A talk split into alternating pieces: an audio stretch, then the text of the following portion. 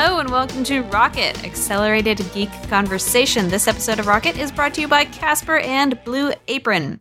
I'm Simone de Rochefort, and I am joined by Brianna Wu, Head of Development at Giant Space Cat, and Christina Christina Warren. How did I almost mispronounce your name? I was like, I was gonna pull a like Spanish and like Christina, and then I was like, no, don't say it, Simone. But then I told you about it. Uh, senior tech correspondent at Mashable.com. Can we call her Am gonna- Christina Warren from now was on gonna on the show? am I gonna be Christina from now on? Am I not Christina? Christina. Thank you, Christina, for joining us. I like you so much better than our, our previous host, Christina Warren. She was not She as a lot of problems. exciting and spicy as She you does are. have a lot of problems. She is not as on fuego. Um, that's- uh, you know what's on Fuego Oh. is Skype. Oh my god. I just got another call notification that just didn't come through. Okay, whatever, Skype. It's fine. Skype has a lot of problems too. So, Skype has a lot going on. so can I apologize to both of you before we start for last week? And like, I can literally look at my calendar and I'm like, oh, I'm not gonna be able to record Rocket tonight because I'll be in Canada. Like Oh, on a plane. Canada. I'm so sorry. That is just the worst of me. Thank you to Micah for filling in, though. I appreciate that. He is lovely. And I, I think it's the first time Mike and I've been on a podcast. it was. It was the first time you guys have ever. It's like the, the two forces aligned, and are two of my favorite people, Simone and Micah, together on the same show. Yeah, that's mm-hmm. awesome. I totally forgot because I've listened to Cartoon Cast so much. So I was like, I listened to hours of Micah's voice. This is not unusual. And then I was like, wait, no, this is. This is special.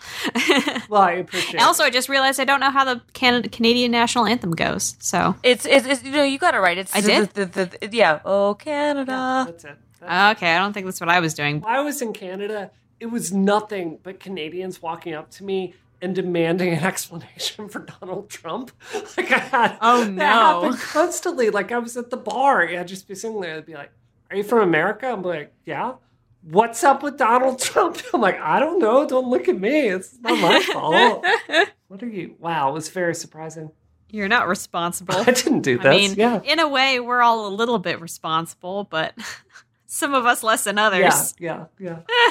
oh my God. Christina, Oh, you've God. been on fire with your coverage today. Do we want to talk about that? I was not obviously in San Francisco for IO, uh, but I was, uh, you know, uh, reporting stuff, and we, we had a whole we had uh, Pete and Carissa out there covering it, and and just uh, and I wrote a few posts, and I'm still working on some stuff. So it's uh, yeah, and then it, it kicks off again tomorrow and Friday. You're So burning up the Mashable. burning up the Mashable, burning up the mash. So they had their keynote today. So what can we expect from the next couple days, do you think? Um, well, they're going to have some sessions that will kind of break out into certain areas. So there is like um going to be something on Friday about their ATAP division, which now has a new um, head of of stuff. Um, tomorrow there's a um a, a, a whole section on um a VR. Um, so so Oh, VR nice. Google and and and there's also kind of a a, a mobile web state of the union. Um, they have a, an updated thing with what's up with Project Tango.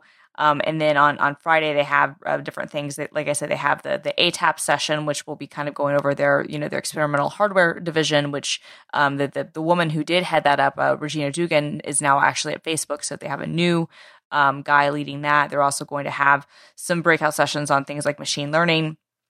So there's, and then of course there, because it's a developer conference, they have lots and lots of sessions that kind of go into more depth about some of the things they announced at the keynote today. So, uh, you know, lots of stuff. Um, all that stuff will be available to, to stream all the sessions at google.com slash IO and, uh, on YouTube and whatnot. So if you want to tune in and watch those, you can. So I haven't seen all the coverage, but I did see something today about they have like a um uh like a, a, a joining they're doing and putting out product with uh, GoPro for VR. Like that's really exciting. Yeah, so that was actually something they, annou- they announced last year. Uh, they that showed off a, a 360 degree camera that they basically built, you know, putting a bunch of GoPros together. And then today, like you said, yeah, they're announcing kind of a, a project they're putting together with, with, with, GoPro for 360 camera stuff. So yeah, it is exciting um, because a lot of companies, including, you know, Microsoft and, and, and, uh, Facebook are getting into that area too. But um, but Google's really kind of been on the forefront of doing a lot of those things. And obviously, the fact that they have you know 360 video built into to YouTube, and they have Google Cardboard, and they have you know a lot of things um, coming up on the Android side to really help with that with VR and AR. Um, a way to capture more of those types of videos is, is with 360 cameras, and and GoPro is obviously um, a really good company to partner with on that sort of thing. There's some really cool Google technology. I may not be like supposed to tell you about this, but I'm going to risk it anyway. I always Risk like, it, um, do it. We we do have this cool technology we use a lot in the game industry to kind of uh, fake normal mapping, which like simulates depth through photographs. And what I've seen from some of Google's like experimental things are some really, really advanced, sophisticated uh, algorithms with that. So, like when it comes to the first thing I was thinking of with the GoPro uh, product was like merging those technologies together and getting like real 3D data that you could use like as you're moving around. So, uh, I just I I'm looking at it and I see a lot of potential. It gets me really excited. That I want. Totally. That kind of leads into us talking about um, Google Daydream. So, which I. I, I've been reading up on it. So basically, there's going to be a VR mode for Android N, but I'm kind of confused because Daydream seems to comprise like a bunch of aspects of VR on Android phones. Can Yeah. somebody explain to me like it, it's the phones, it's the apps, it's like they're releasing specifications for to help uh, third parties build VR headsets to work with Android phones, and then there's also a, a controller that they're releasing as well. Can somebody neatly sum up for me in like a nice cookie-sized bite what exactly Daydream could be? Like a noun. Just give me a noun. Oh, it's, I've heard a spec. platform. I've heard platform. I've heard okay. Platform is the correct Pla- word. platform. Yeah, I mean, it's basically a platform and, and a set of standards that will eventually find their way into, into Android phones. It's part of Android N, and so basically they're creating this standard, you know, for um, some some VR stuff that will basically, you know, um, work in tandem with with not just you know. Um, cardboard but with with other kind of a VR stuff too and, and, and other headsets so um it's it's basically a way for for developers to start building more of that stuff into into their apps and games um, as part of Android natively rather than than using just the cardboard APIs. Oh, that's super awesome. And they also uh, talked about the Vulkan graphics API for game devs. Brianna, did you Yeah. look into that at all? You sound so excited. I- well, I, I have we talked about Vulkan at all in Rocket? I believe mean, we habits. briefly did talk you- about Vulkan in one episode. I think we did, yeah, in one episode, but, but it's a good idea. Let's let's wait and see what happens. Right? I think we'll just leave it there. It's a little it's a little ambitious. Potentially, it could make it easier to develop VR games for Android products. It could, it could, and I'd love to have a deeper conversation uh, at some point about uh, kind of competing this versus uh, some Metal? rumors we're hearing with Metal and uh, Apple's VR stuff. The Yeah. rumors are coming out there, but I will say they've got uh, it's a lot of talk and not a lot Mhm. of um, you know, measurable things at this point. But I, I hope it wins. I hope it works. What do we think about VR on Android phones? Just given the the big gap in uh, uh, pe- people updating to the latest version of Android. Because if this is an Android N thing, there's, I mean, I don't know if it matters insofar as that I think that this could be a good enough reason that the phone makers are trying to say, well, buy this phone if you want to Mm. get VR.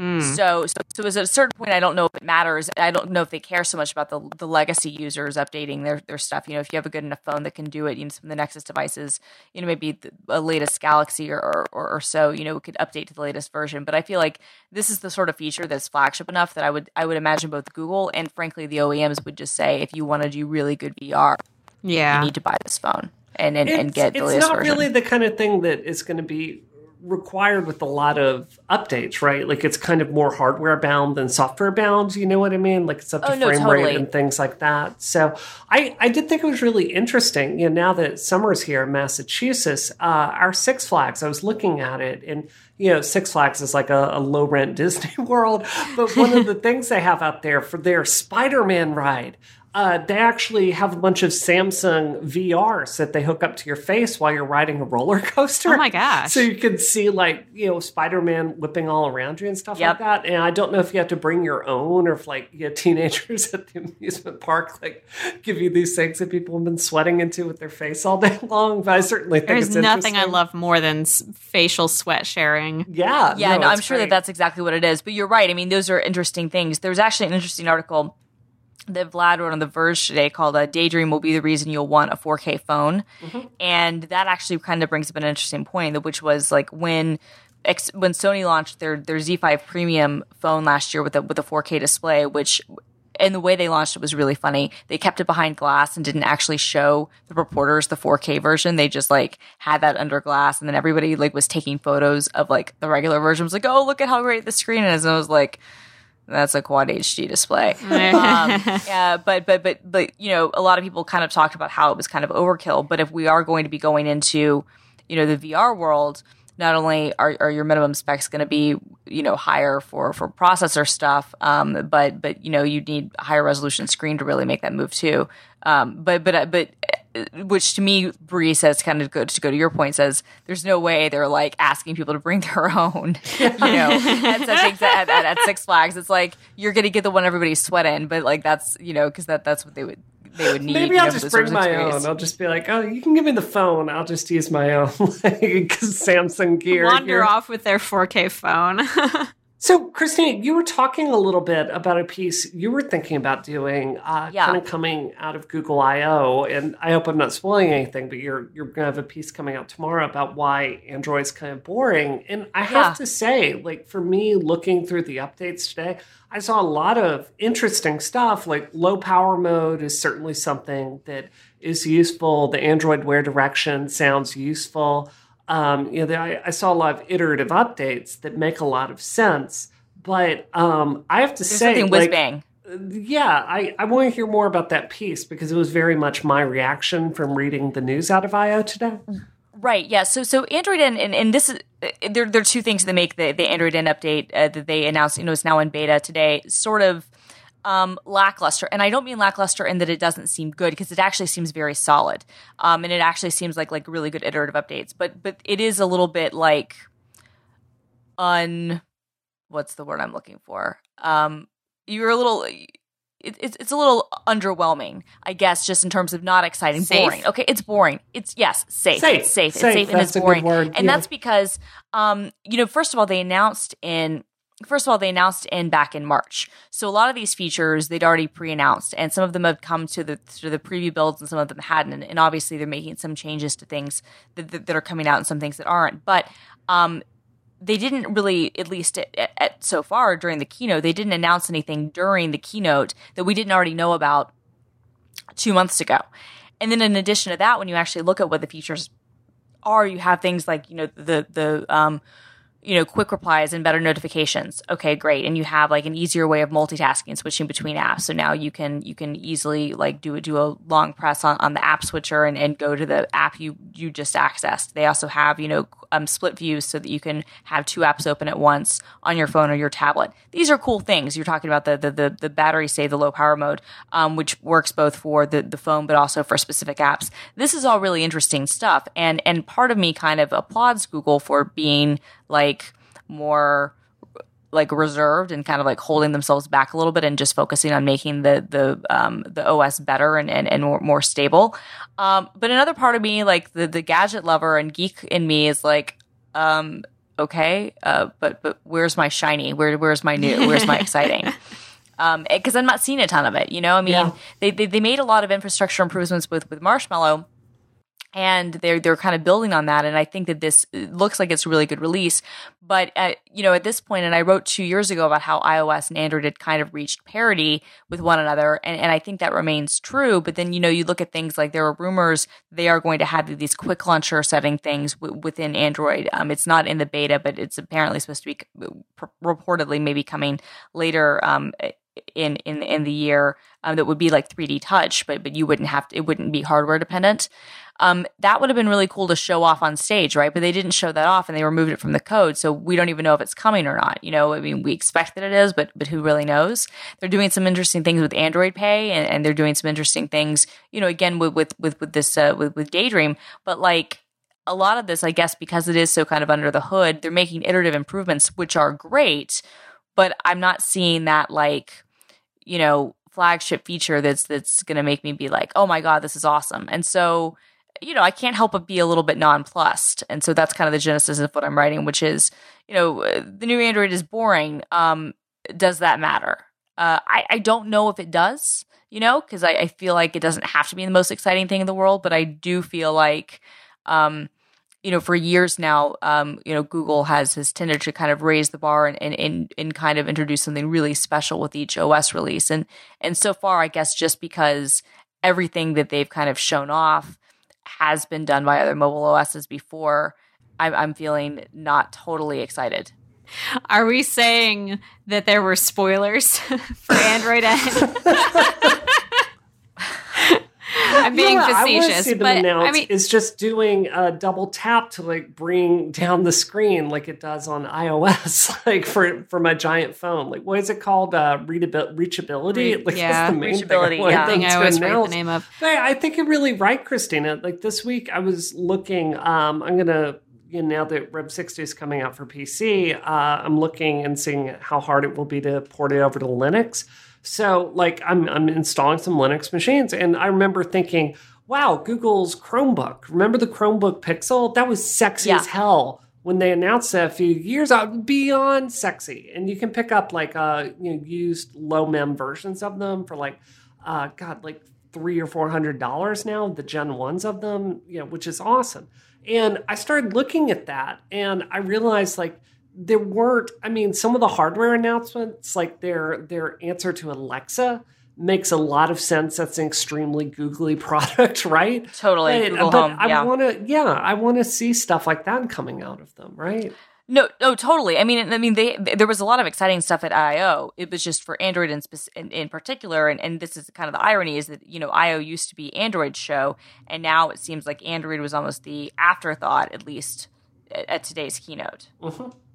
Mm-hmm. i definitely mean- agree on the bright side, it is, I guess, laying the groundwork for potential future big, cool things to happen. And having a solid OS is never a bad thing. But yeah, it is kind of, especially when you're going and sitting through the keynote, or not physically going, but just making the effort to show up and watch the keynote and stuff. It it is kind of like, oh, okay, everything's fine, except for I think the elephant in the room, which is what what's happening to Nest. Yeah, That's God. kind of, I think, the. I mean, that for me, that was the biggest thing, and it wasn't even so much. I mean, Google Home looks super cool, but it was also just kind of like the, oh snap! Oh, it looks amazing. Google Home looks fantastic, but you're exactly right. The fact that it's being released and it's called Google Home and not Nest Home Yeah. says everything you need to know about what's happening at at at, at Alphabet right now. And we were literally just like talking about this what last month like when it google could totally release their own home assistant alexa like thing lo and behold they are doing it and they are doing it without nest which kind of makes you go huh okay Yeah, well, no, totally. Not only they're, they're doing it without Nest, and then they're they're doing one of those things where you know, um, it's there's but they made a point to say, oh, it'll work with Nest, and I think it's not up yet. It'll be up by the time you guys hear this, but but Lance.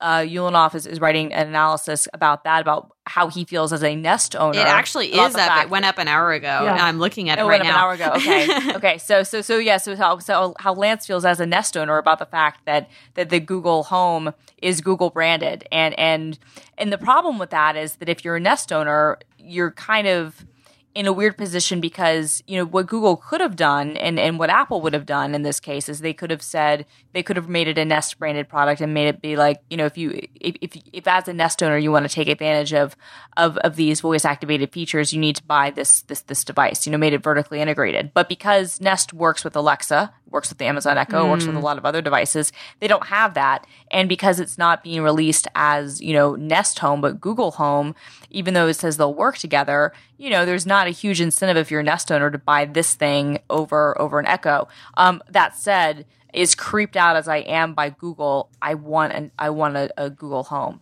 Yeah.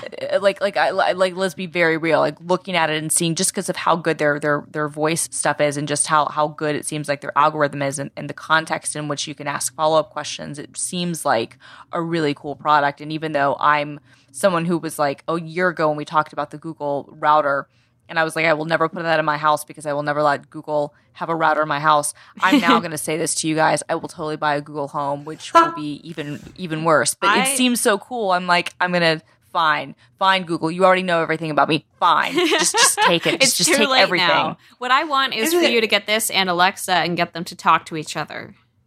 Also, does Google's Assistant have a name? Is it? It's just Google Assistant, No, it's right? just called Google Assistant. I need her to have a name so that Alexa. well, she doesn't even have a gender. It doesn't even have a gender, which I actually am kind of in favor of. that- yeah, that, Um, that is know, cool. That is cool. Uh, but but, but the, the lack of a name is kind of bothersome because if you're going to be talking to these devices, just saying "Okay, Google" does feel, at least to me, more Borg-like than saying "Hey Alexa" or "Hey Siri" or Yeah. Which I mean, you know, maybe that level of consciousness is a good thing to have. Like, I am talking to a robot. You aren't my friend, Google. I mean, maybe, except if this is going to be in your home. But I mean, it's natural language, right? Like it's it's speech. You feel like you're talking to something. So I would argue it's like an interface paradigm. Um, you know, like I'm all for you know multiple gender expression, but I would say like you know Yeah. like it's it's an interface issue if that makes sense to you. Like kind of I totally agree. defaulting to that is just I don't know. It's you it, it's already so awkward that anything you can do to like ease that. But you know, that said, there's all kinds of very legitimate complaints about, you know, these assistants are always female and always very pleasant and you know No, totally. Although, So- although the, the voice, at least that the, they, they demoed, sounds just like Siri and sounds just like Google Now. So it's it has a, a, a- a female voice. But I'm I'm good with it not having a gender. Like I'm okay with that, and maybe having different voice options. I it would be even better if they kind of followed Siri's lead and had different accents and things like that too. That would be super but cool. not. But not having a name, I yeah. that to me, I'm with you, Brie. I feel like Yeah. that is an interface fail because if you're expecting this to live in your home and live in the center of your world, it feels awkward to address a brand. Yep. Mm-hmm. It's like talking to your electric company, right? Like, it's just a hey, Arlex Oil. You know, it just doesn't. Hey, it doesn't. Yeah, They should name it Mac. that's I'm right. sorry, Uh, bad joke. Oh. Anyway, I my my question reading up on this because Google Assist Google Assistant people are saying is similar to Google now but more advanced with a different interface. What I mean that does that alone really set it apart from Google now? Like, what is the point of Google now if Google Assistant can do all these things? Oh, I mean, I think that I think that frankly, this will end up replacing Google now. I think is what Yeah. that does. Mhm. Uh, very simply. So, I mean, it's weird because I was tweeting about this and people got it confused. People were thinking I was saying that Google was slow to the home assistant space, um, but I was actually saying no. You know, because actually Google Home I think is actually coming out at the right time, but but Google Assistant, you know, is basically competing with Siri and Cortana and and Alexa. Um, Alexa not to be confused with the Echo because they're they're, separate. Um, and and you know also you know uh, facebook has you know an assistant too and so it's interesting that you know for a long time we many of us you know writers had just kind of categorized google now in that same category even though it wasn't a, a pure you know always on assistant or, or on the ready assistant. You could get a lot of those same siri like functionality from from google now. Um, instead google assistant i think what's interesting about it is that it kind of takes everything that we saw in the last generation uh, or the first generation really of, of, of digital assistants, you know, of the Siris of the Cortanas, and it's adding this context, adding the ability to ask follow up questions without restating everything you've done, the ability to plug into all of Google's APIs, uh, possibly the ability to plug into some other things, and, and really take that context to the next level, and then make things actionable. So, you know, I think we talked about Viv um, you know, the the assistant from from the creators of Siri. And if you looked at the demo that they did at TechCrunch Disrupt last week, and you look at the demo that Google did with Google Assistant today, they're very very similar. And so to me, it's sort of interesting in that you know, on the one hand, you could say Google was really slow to the personal assistant movement, and they were, but I feel like they didn't they're they're not at a disadvantage for being slow because now they're entering in the space, but they're entering at it with this additional context, with this machine learning stuff, Mm. with this actionable stuff that is the next level where everyone's trying to go. So if it works, and that's a big question, you know, the execution is always key with these things. As we've learned from Siri, if it doesn't work, uh, you know, as well as you want it to, people won't use it. And, and Siri's gotten so much better over the years, but still is kind of fighting the stigma of, of you know, when it launched five years ago. Um, if it can, if it can work well and, and perform the way they want it to, I feel like they could actually be ahead of the curve in some senses, even though they're coming, you know, five years after Siri. One of the things I appreciated about that demo was uh, they showed it working with different accents. And that was really cool, and in different languages too. And I that's just such a big important thing. I mean, I I know a lot of. uh, They also talked about uh, Google Home recognizing voices not just of adults but of children, which I know has been a big thing with like the Xbox Kinect. It can't really understand kids' voices, which is understandable because they're high and often slurred and strange. But I what, what No, me describing your talking children. to a child, just like talking to a drunk, like Mickey Mouse voice actor. yeah. It's the same. You're like, man, on Monday morning. Um, I don't know. I mean, how do I how do I feel about children being able to get whatever they want from my virtual assistant? it's interesting. I mean, it is. It, it's a an interesting. It's a good consideration, I think, just because not everyone speaks with perfect diction like we podcast hosts. this episode of Rocket is brought to you by Casper. Casper is a company focused on sleep. Your sleep. You're having a good night's sleep, and they do this by giving you a mattress. They don't give you a mattress. You buy a mattress from Casper. Casper's website, casper.com, where you can browse all kinds of wonderful mattresses in all the sizes that you are accustomed to. And you can order one, buy one, bring it to your home, and try it out for a 100 day period and just see how you like it with no like added cost if you don't like it and have to send it back and get a new even better mattress from casper.com they are changing the way that we buy mattresses by making it super simple cutting out the middleman of the brick and mortar store and letting you find a mattress online and like i said there's that, that trial period where that takes the place, in fact, of going to the brick and mortar store and is even better because you're actually using the mattress to sleep on like you would in your real life with your real mattress, not just trying it out for 10 minutes in a strange store in the middle of nowhere. So, Casper, in that way, makes it super price affordable and super convenient for you to buy your next mattress. They have award winning mattresses made in America, developed in house with beautiful, sleek mattress design, and they're delivered to your home, not in huge, hulking mattress boxes that you will have to struggle and sweat under to carry and drag to your bedroom with delivery men crying, falling to their knees because they they just they struggle every day to lift hundreds of pounds of mattresses. No, this mattress will be delivered in a small box. And the mattress, the vacuum packed mattress, will emerge from this box, beautifully blossoming in front of your eyes, ready for you to sleep on. And Casper now also makes pillows and sheets. So basically, they're on their way to being the one stop shop for all your bedroom needs. Maybe not all your bedroom needs, but a lot of your bedroom needs, the basic bedroom needs. Uh, Here's a super cool piece of trivia that I just learned. Time magazine named Casper one of the best inventions of 2015. That is so cool. I actually just learned cool. that. Very cool. Yes. So yeah. Casper mattresses are 500 for a twin size mattress, 750 for a full, 850 for a queen, 950 for a king. Like I said, they're all made in America and they have incredible quality, so much so that Time magazine named it one of the best inventions of 2015. I'm so excited about this. That's so cool. Oh my god. If you want to try out one of the best inventions of 2015, a Casper mattress, you can get $50 towards that mattress purchase by visiting casper.com slash rocket and using that special offer code ROCKET. Thank you so much, Casper, for supporting Rocket and Relay FM. What were you gonna say, Brie? I was just laughing at you, Simone. You do. I. It's. It was very funny. Very funny.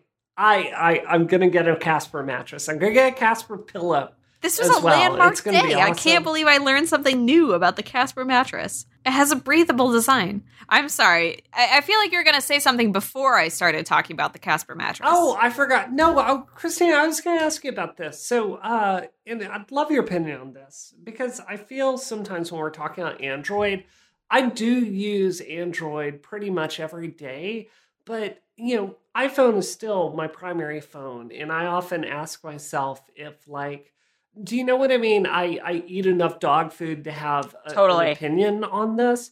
But you know, a lot of the stuff uh, they were talking about, uh, it seemed like kind of an evolution of Google on tap. Uh, you know, with Android like predicting from your daily use what you're you're going to need next and what you're going to be searching for.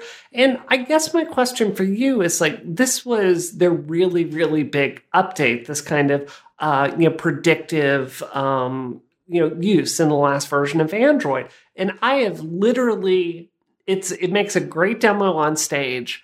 I personally have never found it to be useful in any way whatsoever in my life. And I wanted to ask if like you find that to be true too. Like how do you feel about some of those announcements with that? I mean, you you mean you mean with Allo with this new messenger app or or, or what? Well, with some of the stuff like, uh, for instance, if you're going through, uh, you know, like a low, um, a place with low, um, like cellular, it's going to like Mm-hmm. predictively like detect that for you, or you know, it's it's this evolution on this um, algorithmic prediction of what you're going to need, Yeah. just like Google on Tap kind of did. So, I mean, how do you feel about that?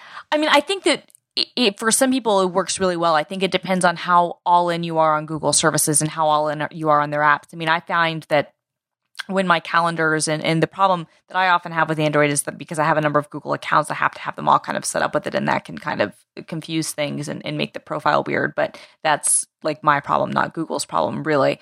Um, you know, I know that I know that, that it gets really good when it comes down to like telling me when I need to leave for a meeting. Um, you know, Apple will do that too, but Google tends to be even better and, and, and faster about saying traffic is this way and you need to leave at this time or this is the weather and and it gets to know kind of my locations and my you know patterns really well. And so I think think in those cases, if they can get that pattern analyses down, that stuff could be really cool. You know, and I I find like for me, the more I use Android, the more I find that stuff useful. But it sort of depends because, like you, because I am a primarily an iPhone user, it's one of those things where um, I don't. I, do kind of wonder. I have kind of the same question as you: is like, am I eating the dog food enough? Am I am I really using this as much as I should be to really take full advantage of this? And the answer, I think, is is not always. But when I do use it, I do find that it gets better and better. And so I feel like that predictive analysis stuff and, and kind of using that stuff to kind of determine the future can work really well. hmm Yeah, maybe it's you know it's like one of these things where a lot of people blast Siri, and I use Siri hundreds of times a day. You know, so maybe maybe it's just not a fair opinion to have on that. But I think it's like you said, there wasn't really any blockbuster stuff to come out of there. So what about what about like Android Wear? How did you you did a piece about that this week, right? Uh, no, I did Sorry, not. what was your piece on again? Oh, I did in, in Android Instance. Um, no, so Android Instant, which is uh, although they did make a bunch of really big Android Wear announcements, which are interesting. I mean, the big idea with Android Wear is now they're kind of talking about decoupling Android Wear from Android, and so the idea, you know, from your phone. So the fact that these things can kind of live, you know, on other devices and on your watch, but not necessarily on your phone, which becomes really compelling, especially when you start thinking about wearables outside of the realm of a, of a watch and, and thinking about it in other contexts. I mean, that made a lot of sense to me. And, you know, like, I, it's frustrating because, like, as an engineer, I know the Apple Watch needs, like, there's no way with the short battery life it would ever work with the cellular radio inside of it. Like, it needs Totally. to be near the iPhone. No, it would But I have to say, now, now that I'm remembering, like, your piece on, um, you know, partially installed Android apps and, like, you know, completely decoupling, like, Android Wear from Android. Um, I'm just, I'm so skeptical about this overall. And I think it speaks to like that philosophical difference with Android. I mean, maybe you'd agree with this, but it seems that as I use Android, I know this is an old stereotype, but I really find it to be true that there are a million little things about the experience that just are not as well thought through as things are on the iPhone. It's just a hundred little things every single day. So when you're talking about taking Google apps, which are already, generally speaking, mm. I'm sorry to say, not as competitive with iOS apps, and then you're saying, hey, you know what's going to make them better? If you don't install all your stuff locally and you count on like your cellular phone to like get the stuff. So yeah, I hear what you're I hear what you're saying with that, but I kind of disagree in the sense that I think really what it's about. I mean, they're talking about how Android Instant will work is the idea that basically you can open an app the same way you would open a web page. So instead of having to have an app installed, if you deep link it, you know, in, in, if you're doing a web search, I mean, one of the examples they gave, they, they, they showed two on stage. One was with BuzzFeed's video app, and one was with um, B&H's app. And with BuzzFeed's video app, they were able to, you know, they, they clicked on a link or something that was that was inside the app it would open up the app instantly on their phone. They didn't have it installed and they could watch the videos and scroll through and then and then be done with it. With B&H, the idea was, you know, if you're searching for a product, you know, usually um, a search link would take you, you know, to the mobile web page, but this would deep link it directly into the Android app and open the app experience, which is which is better um, than, than, maybe the, the mobile website because the Android app mm-hmm. will maybe let you use Android Pay and, and and maybe have some other features. Um, what I like about it, and, and I'm with you, I'm kind of skeptical about how useful it might be, but I feel like the concept is really interesting, which is, you know, a lot of times, I don't know about you guys, but like I have hundreds and hundreds of apps installed, and many of them I only use maybe once or twice a year. But you don't, I don't uninstall them because, you know, you never know when you're going to use it.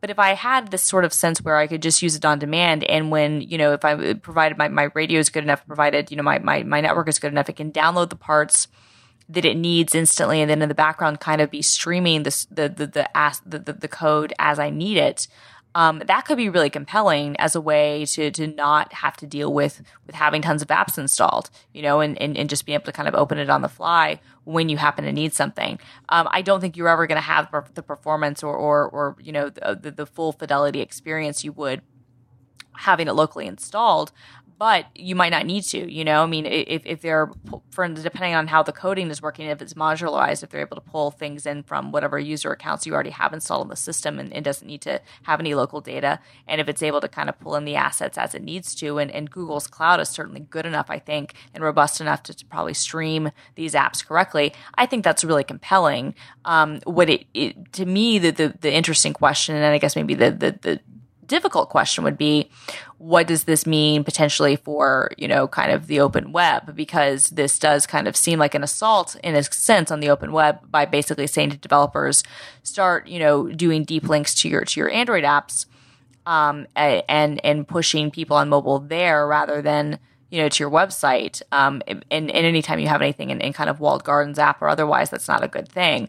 Uh, but i do like the idea of being able to access something inside an app, whether it's, you know, maybe something like Yelp that I don't use all the time, but if I'm in a new place, actually, Yelp is a bad example, but let's, let's think of, um, maybe like a, a transit app. Okay. So maybe I go to San Francisco a couple times a year. I don't need the Caltrain app, but I would be able to instantly access that and buy a ticket or, or, access train schedules, maybe that would work better than, than Google Maps for whatever reason. again, I'm using bad examples because Google yeah, Maps yeah, has I think it's, I think it's stuff. well said, but like since you're talking about travel, um, a game yeah. I play a lot of is Final Fantasy uh, Record Keeper, and every time you go to a new realm, it downloads it, and it's one of those things like when you are deep in the city and you've got you know lte it's not even noticeable it like streaming in all that data. But the game performance slows to a crawl if you're like in an area with like 4g or in canada for instance. Yep. so I, it's it's I, I agree with you. It's something i can see it working. I think for that use case you can easily see it but I can't help but think about this as like an app developer and say, like, yeah, there's huge pressure, huge pressure, huge pressure on game developers to get your app under 20 megs or 100 megs or whatever the App Store limit is now. Because if people have to go to a Wi Fi point to download it, they just won't. And it like plummets your sales by like mm-hmm. an exponential figure. So there's a lot of pressure in our industry to do exactly this same idea. And I do think that uh, it's not that I don't think it can be done well. It's just that in an app ecosystem that is already kind of fragmented, is already not kind of ideal for every single device, to kind of put another kind of limit on that experience there. I, I just kind of suspect the outcome is going to be another thing that kind of makes it a little bit less optimal, but maybe optimal in some situations, right? Engineering It is makes a lot of sense to me for things like retail sites, like that specific example that Yeah, they use. I think there's a reason that they used it because you know nobody wants to go through the nightmare of like filling in a bunch of fields on your phone when you're trying to buy something. It's much easier to do it in some cases in an app. Uh, it, it reminds me kind of a bit now that we're talking about it in this way about uh, Facebook instant articles, where it opens it not on the web page, but you know in Facebook in a different format, like a cleaner format, shall we say? So, and that also, I guess, carves into um, web kind of web domain in that same way. Totally. Goo- Google has has a thing uh, for that too. They could they call it AMP, um, accelerated mobile pages, Mm-hmm. which which if you you you will notice if, if you look for a news story on Google.com, if you're searching for a topic like on the news page, you'll see things that come up AMP articles, and you can tap on them in one tap and then scroll in, and it's it's much faster. But you're right, it is very much like Facebook Instant, and and and it, it kind of I think if they can truly do the instant part of it, I think that's really interesting. I think that retail apps are a perfect example where pe- retailers they know that they get better engagement and, and they tend to have better experiences if you have the app versus using their mobile website for a lot of reasons. But as a user, you don't want to install 15 different shopping apps, especially if you're only going to use one a couple of times a year. Yeah, yeah. Well, it'll be it'll be interesting to see. I mean, I'm all for things. I, I think at its foundation, it is a very cool idea because it makes it more convenient for the user um, to get information and to access to access apps. So, yeah, yeah, yeah. I do keep a lot of uh, apps on your Android phone, Christina. I do on my iPhone. On my, I just to be really honest, on my Android phone, I, I, I'm sorry, like I know developers on Android, but I generally find the quality of the games and Oh, yeah. apps to be so much worse. I don't have anything installed on my Android phone. Like, I have very few things. Um, part of that is, is, is, is part of the nature most of the time when I'm doing stuff on Android, I'm, I'm beta testing. yeah, And so, you know, you have to reset, you know, the phone every single time you install the new version and, and, and it kind of makes you kind of start over from scratch. Yeah. so um I don't know, you know, I have Twitter, I have uh Slack, I have, you know, Messenger. Yeah, I've got I the basics. Spotify. You Yeah. have the basics. But yeah, I don't really go above and beyond beyond that. And kind of for the same reason. I mean, there's some Android apps that are really good, you know, like like Pocket Cast is a really great podcasting client, right? Uh for, for, from um from our friends at um uh who uh, shows, you know, mat- material here on Relay. Um but um and then that even be, before I knew him, like was was one of my my favorite like Android apps. But by and large, I mean, I would agree with you that that it's at least for me in my experience, it's harder for me to find a really truly spectacular Android app than it is to find a really great iOS app. Um, and and that just tends to be because most companies are cross-platform. And developers that I talk to still stand by this years later. Fred Wilson's assertion that, that people would go Android first has not happened, and most people are I frankly they're iOS first, and and Android is is then what is kind of their secondary, and, and you can kind of see that. But Android's hoping to kind of improve that. I mean, they they they released uh, announced as part of their development efforts, you know, at I/O a new JIT compiler, which is supposed to be making things a lot faster. Updates to you know Android Studio, which is is kind of their version of Xcode, which uh, they first introduced three years ago, and now apparently is in use by 92% of developers and, and and now apparently their emulator is even faster than your test devices. So they're making a lot of improvements to try to make stuff better. Material design i think was a was a huge step in the right direction. And i like the idea that they're kind of moving at least with with this android instance stuff into encouraging developers to develop code modularly because that does give you the sense that maybe things won't be as sluggish. And i think you know um uh, vulkan would which um, obviously we, we will have to talk more about it in depth, uh, like later on. But I, it, that's one of their goals with Vulkan is is they were saying, you know, on, on stage today that even though, um, you know, obviously gaming is a big focus of that, um, that they even saw, you know, thirty to to sixty percent increases in performance on regular apps. So, may, so I mean, finally have I mean, OpenGL is a ridiculously thick layer. So exactly. yeah, So maybe maybe we're finally getting to that point where where it won't be as as bad. But I'm with you. I mean, typically, and and I don't know. I don't know how much of this is just because I'm in my own iOS bubble, and, and I just don't use Android as a daily driver enough. I, I use Android, but I, I, I it's not my primary device. Um, so I don't know like how much of that I can say like is is my app bias, but but for me, no, I, I generally don't find the app experience as good, and so as a result, like you, I don't have as many apps installed. Whereas on iOS, you know, I also have a bajillion years of legacy. You know, each new iOS version that I install, you know, my, my my phone carries over. My 128 gigabyte phone will will just continue to bring all of its its app you know, uh, Forever. prefaces How much baggage Forever, do you yeah. think you have? Like if we went through and we carved out Oh, I mean, I have over 700 apps installed. Oh Christina, my. God, Christina! I never want you to say that to me oh. again. Literally Oh, that's never disgusting. never Yeah. It is disgusting. say that. It is disgusting. Yeah. I- okay, you guys, you guys, I will say this right here on Rocket. I will say this today. Today is what the the 18th. I will say this on May 18th, 2016, when the iPhone 7 is released. I'm gonna I'm gonna do it, you guys. I'm gonna do a clean, fresh start. Thank Yeah. you. Oh, yeah. I'm not gonna restore from a backup. I'm actually just gonna set it up as a brand new device. Oh my god! Christina I'm needs to be on an episode of Hoarders, but for iPhones. I do for digital hoarding. It's a real it's a real sickness, and I've got it. wow, I was looking the other day. I have like a hundred apps on my phone. I'm like, oh, X Men Arcade. Do I really need to keep that on my phone? But I love oh, it. Is there so a place much. where you can see a, a total? Because I, I bet I've yeah. got. Go, go, go to settings, general. Thank you. Yeah, About. And it'll show you all of your, your, your songs, videos, photos, applications. Applications, 800, you guys. 800. Oh my God, oh God Christina, 79 for me. Wait.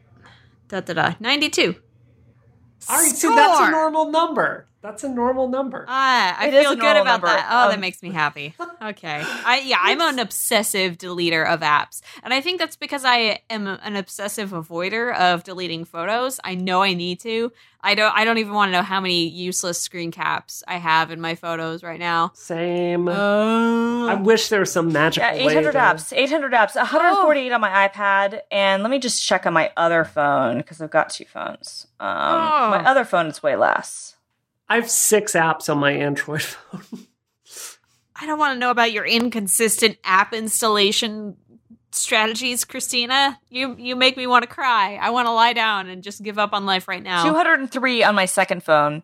800 on my primary. 148 on my iPad oh my Pro. god. We're Simone. Intervention. you- we're gonna. Yeah, we need. You live in New York now. Only you can bring Christina. Well, that you. Christina's distracted, which will be never, I guess. Do you ever put your phone down? I will take your phone. I will use you'll your take thumb my phone to from me. it. I'll knock you We'll, out. we'll just put pictures of Calvin Harris. Yeah. like Calvin oh, Harris in his that- underwear. Oh my god. Yes, can Home that be my new lock screen? lock Actually, I should, I screen. should make that my new lock screen. Oh. Totally. No, it, oh, so hot. Um, like so This hot. episode of But no, Rocket- I, I, uh, Speaking of hot. It would have been a good segue. I kind of want Christina to finish her thought, though. Like, Yeah, go ahead. Yeah. no, I was just saying that, that I will. I, I, I, I when, when the next iPhone comes out, we will do it on on the air. I will set it up as a new device, and I will say goodbye to all my hoarding. Okay. I will hold you We're- to that, and the have it on listeners will do it as well. This episode of Rocket is brought to you by Blue Apron. Yay! Blue Apron has a mission of helping you make incredible home cooked meals with ease and no stress. None of the stress of going to the store and shopping. I don't know if y'all saw back when I went grocery shopping more often. Uh, the tweets that I would send from Safeway confused, lost, alone, afraid. Those are all words that I would use to describe the grocery shopping experience. Blue Apron, for less than $10 a meal, will deliver seasonal food packages and recipes to your home, fresh, high quality ingredients so that you can make home cooked meals. And this, I can't even describe the amount of stress that evaporates from your life when you think, okay, all that time meal planning, gone. All that time, like, when do I go to the grocery store? This happened to me today. I'm out of bagels. When am I going to go to the grocery store? I literally don't know. I'm going to be starving in the streets. This is why Blue Apron exists. Each meal comes with a step by step, easy to follow recipe card with pre proportioned ingredients so you can make your meal in 40 minutes or less and you can customize. Oh, it doesn't take 40 minutes. It, it 40 takes minutes or 40 less. minutes if 40 it's a minutes or less, really Brianna Wu. complicated one. Okay. Okay.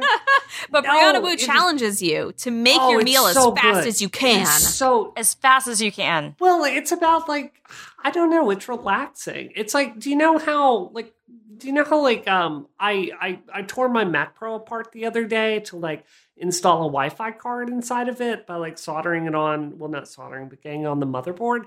It's just like the same thing. It's like how well can I make this beautiful thing? And Mhm. it's so much fun. Oh my god. Do you I try to make it look just like the pictures? I don't actually. I, I post pictures of this as I do it, and I, I, I just, you know, it's like I'm trying to show you what it's really like. Like I am not a good chef. Um, you know, I, I never learned to cook growing up. I suck at it. And how many times have you done this? Like you've said to yourself, like, "Hey, I should like try to cook something for my loved one," right? And then you find yourself you print out some stupid recipe on the internet there's stuff in it you don't even understand what it is you're going oh let me buy this one thing that's $20 this minor ingredient in it and i'll just keep cooking and then it ends up rotting in your cabinet forever Yep. like that's why that's what happens to me that's why i hate cooking and blue apron it's like the opposite of that. Like yesterday I, I was like you know what? I'm going to cook some blue apron for lunch at the office. And i made like this awesome salmon salad in Ugh. like 20 minutes. And it was so unbelievably delicious. And it's just it's awesome. It's just like this little kit that comes with uber high quality meat and uber high quality ingredients. And you just prep it and cook it and it's always delicious i Mhm. love this service oh my god Now, do you go in and like customize the recipes that you're getting? Do you take advantage of yeah that? Cool. Yeah, so what you can do is like you, you install it on your phone, and like, yeah, generally speaking, I like their their Thai meals the best. So you know, I feel like I get chicken anywhere. So you go through and you have six recipes to choose from, and like if you pick one, sometimes it'll lock out others. But generally speaking, like I saw this awesome uh, mushroom pizza. I'm like, yeah, that looks awesome. I'm going to make that. So you get to go every single week and pick three of them that you want to do. It's just, it's a blast. And Simone, you drink wine. I know you love wine. They have like an awesome wine service. I've never it that you drank any such to. beverage in my life. okay, yeah, I believe that. Yeah, I mean, yes, you at had me at wine picture. service. What? yes. I said, I'm looking at your Skype picture right now. Just so. No. Shh. No. that sounds. What what- do you could you name off the top of your head your favorite Blue Apron meal that you've had so far besides your salmon salad? Which what the heck? That's so ritzy. I'm It mad. was really good. I don't even like salmon, and I'm mad. there was uh there was a chickpea burger thing. I talked about this last week but like um i usually think of like vegetarian meals as sucking. Sorry. But like this was like this chickpea burger thing. You mixed all this delicious stuff in it. You cooked this vegetarian burger which i swear to god was better than any burger i've had in my entire life. And like i saved that recipe and like we're gonna try cooking it again so well, that makes awesome. me rage. If you want to look at this week's menu and get two meals free with free shipping, you should go to blueapron.com slash rocket. You get to taste your own easily cooked, incredible, delicious home meal. Um, and you get to see what it's like. A little window into Brianna Wu's lifestyle, which you should totally send check me out. pictures like do Oh, it yeah. and send me pictures of what you cook like i want to see this and like yeah totally do it it is so much fun i Mhm. swear They also apparently work with a lot of like artisanal suppliers and family run run farms and fisheries and stuff. So you could be doing a good thing by supporting Blue Apron. And by supporting Blue Apron, of course, you support Rocket and Relay FM. Thank you so much, Blue Apron. I always feel bad i genuinely love that service i'm like want i'm like excited i want to tell people I know. I- so if I cooked more, I would use it more, but I we don't use it enough. But when we we have used it in the past, and it, yeah, I agree with everything you guys have said. Yeah, I, just I'm personally not someone who has the time or inclination to want to cook, but um, when I have had that in the past, they, it, it is it is quite nice. awesome Mm-hmm. i don't know i've i've found it's I mean, I talked about this last week, but like I'm trying to be more present in my life and Yeah. enjoy my life. Totally more. understand that. and spend Totally a little more that. time with my husband. It's something where like I found like, hey, I'm going to set aside 30 minutes this evening to like put all electronic devices aside and really talk to my husband. And I don't know. It's, How is there's he? a real deficiency with that. He's doing well. He's doing really well. Yay. He's uh his uh company has like a big patent thing they're trying to get out the door. So he's been working a lot of hours. Nice. Not nice. The beginning part was nice. I started saying nice before you got to the working lot of Before hours. you realized, Yeah, and then you were like, yeah, oh, sadly. wow. Also, the Yankees are sucking this year, which always brings a ton of negative emotion into my marriage because I get so upset when they suck. Oh, Oh no. I'm sorry. What's for dessert today? Do we want What's for dessert? Civil War. Civil War? Civil, Civil War. Civil Can we talk about it? Brianna. Christina, are you going to hate us if we spoil the movie? I don't care. Spoil Oh. away. Oh, it's so good. It is so good. Simone, you've seen it. I, I did I did finally see it. I'm so happy. My coworkers all waited so that we could go watch it together because I had no time last Oh. week and it was really nice. And by all I mean a couple of us went. But No, okay, so I, I I I immediately want to spoil the end of the movie, but I'm going to try not to. But there were things I, about so I, I've already heard the end. It's not fine. for your sake, for the listener's sake, because it has only technically been out like a couple weeks. So I think Yeah, yeah, It's yeah. only been we'll two keep weeks. it spoiler free today. Yeah. But I mean, just talking in general terms, I thought that I- Black I Panther thought- was the best thing you've ever seen on screen, and you want him to kiss you. What? yes, I No thought that thought was that. true. But uh, no, this was a really complex superhero movie. And something I think that I personally dislike about superhero movies is when they portray the I thought Age of Ultron did this, right? Where like Ultron is like a cartoon villain whose motivations are very, very thin and he's not really very well characterized. And even an actor as talented as James Spader couldn't save that character. No.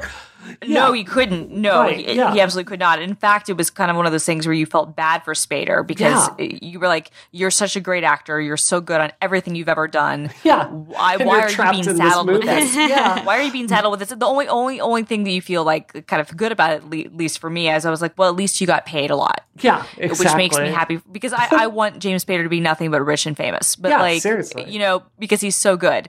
Um, Oh, But do you yeah, remember anyway, go Jacob's on. Ladder? That was so good. yeah. Anyway, oh, it's Jacob but Ladder. Well, I mean, and for me, it always goes back to Pretty in Pink. Oh, Honestly, gosh. he was he was the villain and he was so good and and you know and, and but but even going you know Boston Legal and and, and Crash and um A blacklist he's just he's so good even The Office he's just he's a gem Jacob's Ladder like you said he's just uh, a sex lies and videotape anyway we're not we're not talking about we're not talking but- about James okay, Spader So the point of Civil War, it was it was so emotionally complex. Like as I'm watching it, I am literally going, "Oh, I agree with Captain America. I agree with Tony Stark. I agree with this." And I have to tell you, I hated Ant Man. I hated Ant Man. I'm so resentful that Ant Man got a movie while so many awesome women ya. characters do not get their own movie. But he was so good in this. Like he was the funniest part of Totally. this movie. So I mean, Simone, what did you what did you think? No, I totally uh one so the week it came out, I interviewed my coworker Susanna for Facebook Live about what she thought about it. So uh, I got to hear things about it, but I was very unspoiled going in. One of the things that she said was that they managed to make this conflict like between Tony and Steve seem legit from both sides and it's still very much a Captain America movie, but like uh, the way that this conflict developed, you know, it, it has to kind of grow out of what has happened in the Marvel universe before while still being contained within that movie. And I thought they did a really good job of making the Sokovia Accords, which is the um, the UN legislation that they're saying where the superheroes need to basically be under the control of the UN rather than free agents. They made the emergence of those accords make sense within that film and like kept the ties to Ultron pretty light. They were still there.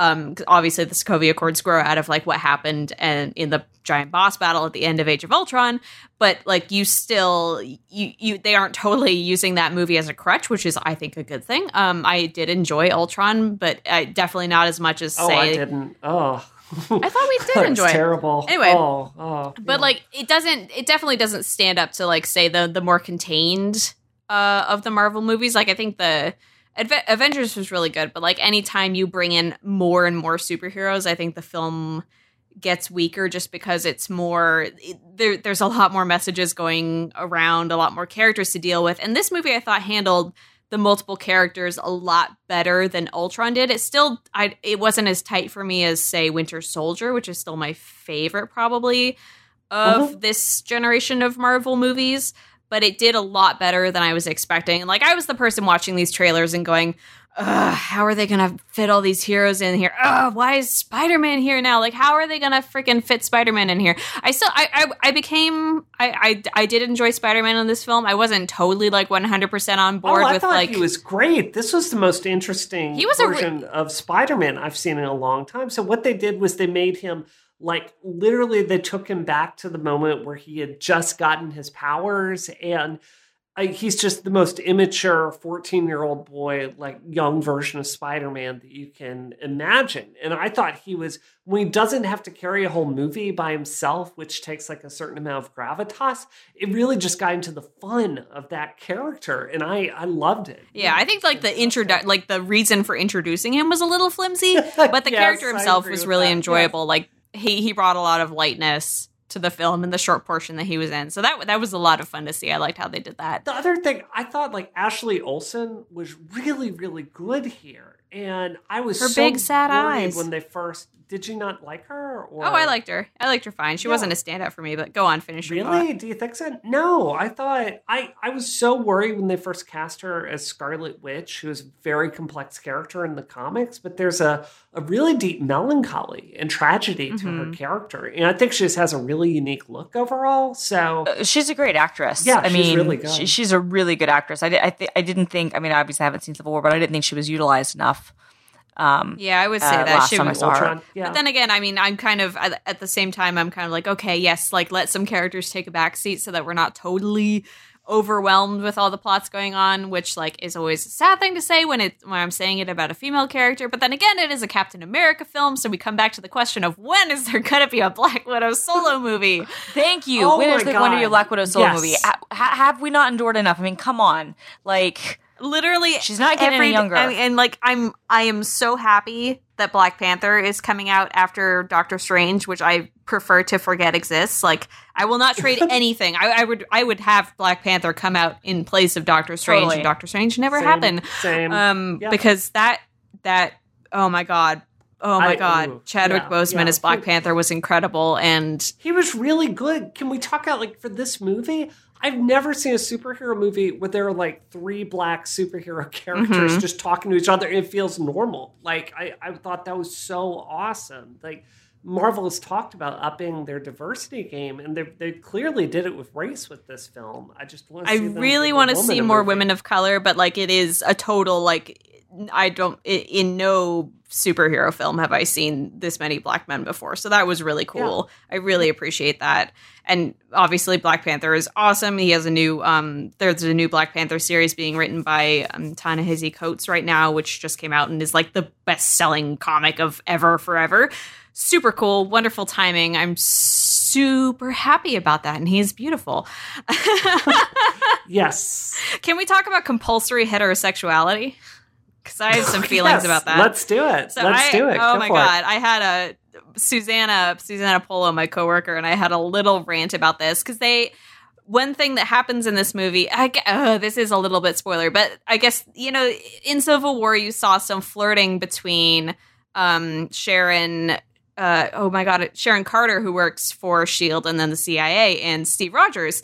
And I am totally 100% pro this. I love this flirting. I love like like that keep that tension, carry it out. And then in this movie, in the in the middle of Civil War, apropos of almost nothing, they share like the most bland kiss of all time, which is just like I Yep. guess they thought that they needed a kiss in that scene. And like I, I know that I ship Steve and Bucky to hell and back.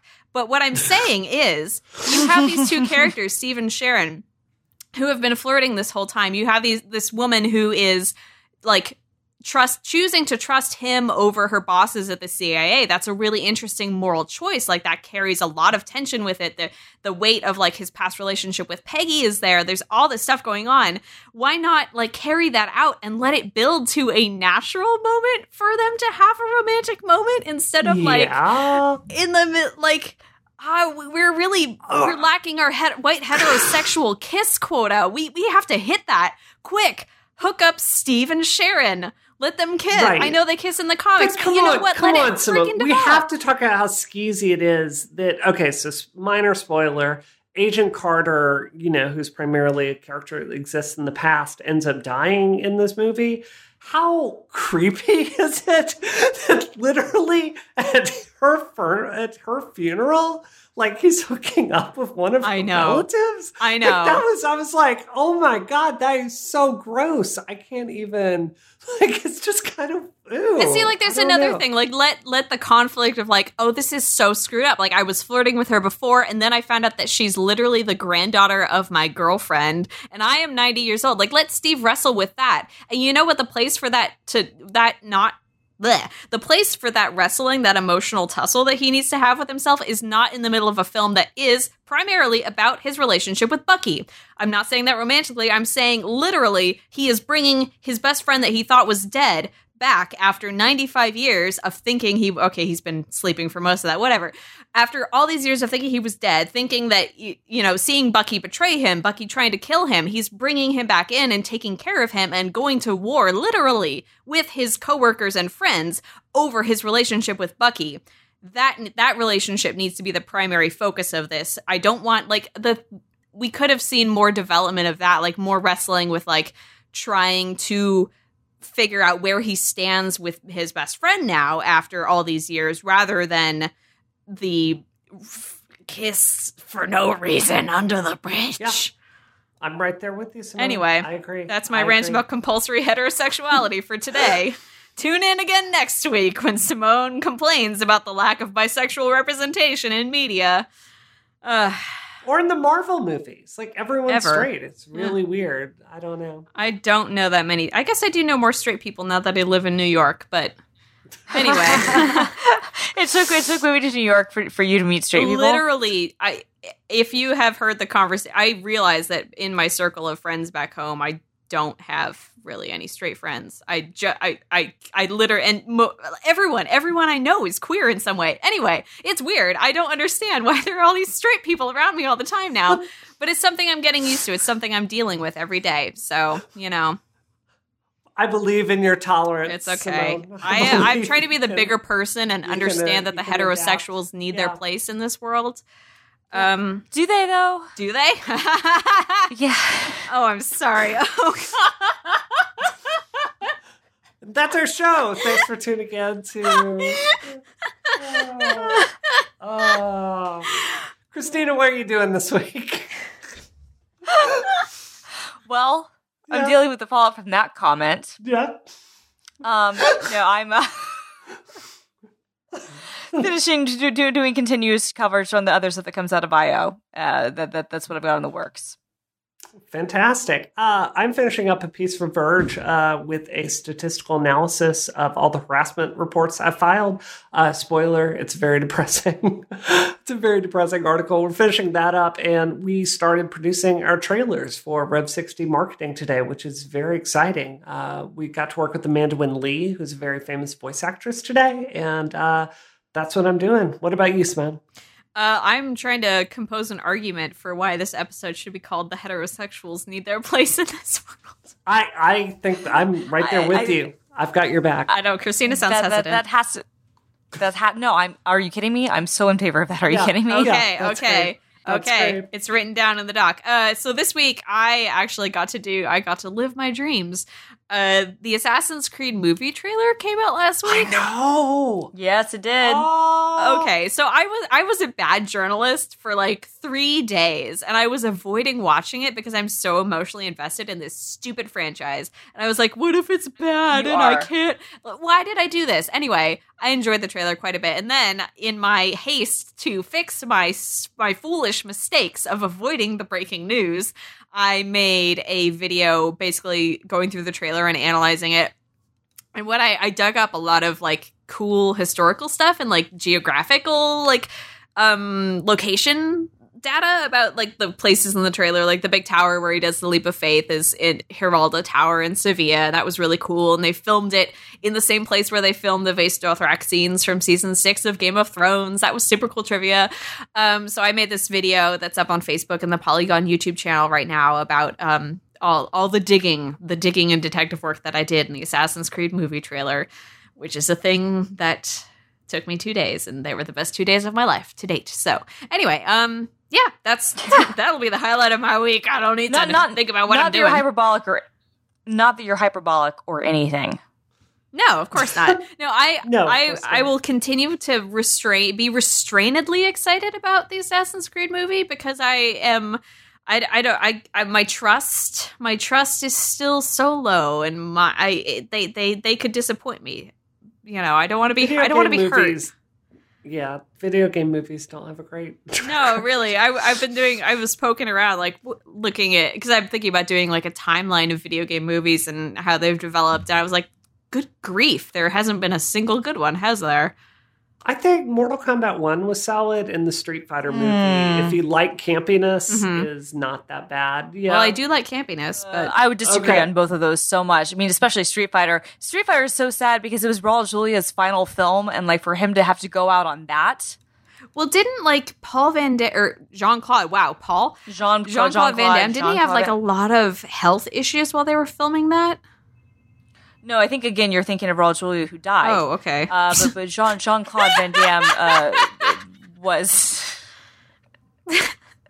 maybe it was just seeing Kylie Minogue as Cammy and it being all campy I mean, and uh, look, awesome. uh, that- yeah, I mean, the way was that you okay, look, said that, that, made it brilliant sound like that film literally killed him. Which no, no, no, no. It Al- was, look, yeah. although that was the same year that The Crow happened, so there was a lot of Oh, stuff. that was he a- Yeah, did there not die. He year. died like right before it was released.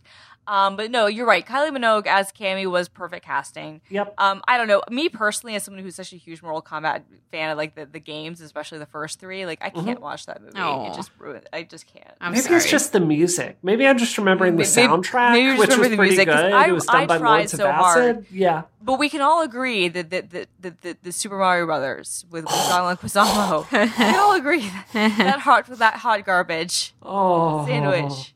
Ca- ca- You know the there is one really, really, really good, uh, good video game movie, and that is the first Street Fighter anime. is an extremely, extremely good. Uh, it's a really good film. It's it's deep with character development. There's like an awesome Nine Inch Nails soundtrack to this Chun Li Vega fight where everything gets destroyed nice. very deep character development is dark as hell too so that is an excellent film I'm digging that. Okay. I will. I'll Yep. try to check that out if I end up doing You this timeline thing. you should So, Brianna, where can we find you online? spacekatgal And Christina?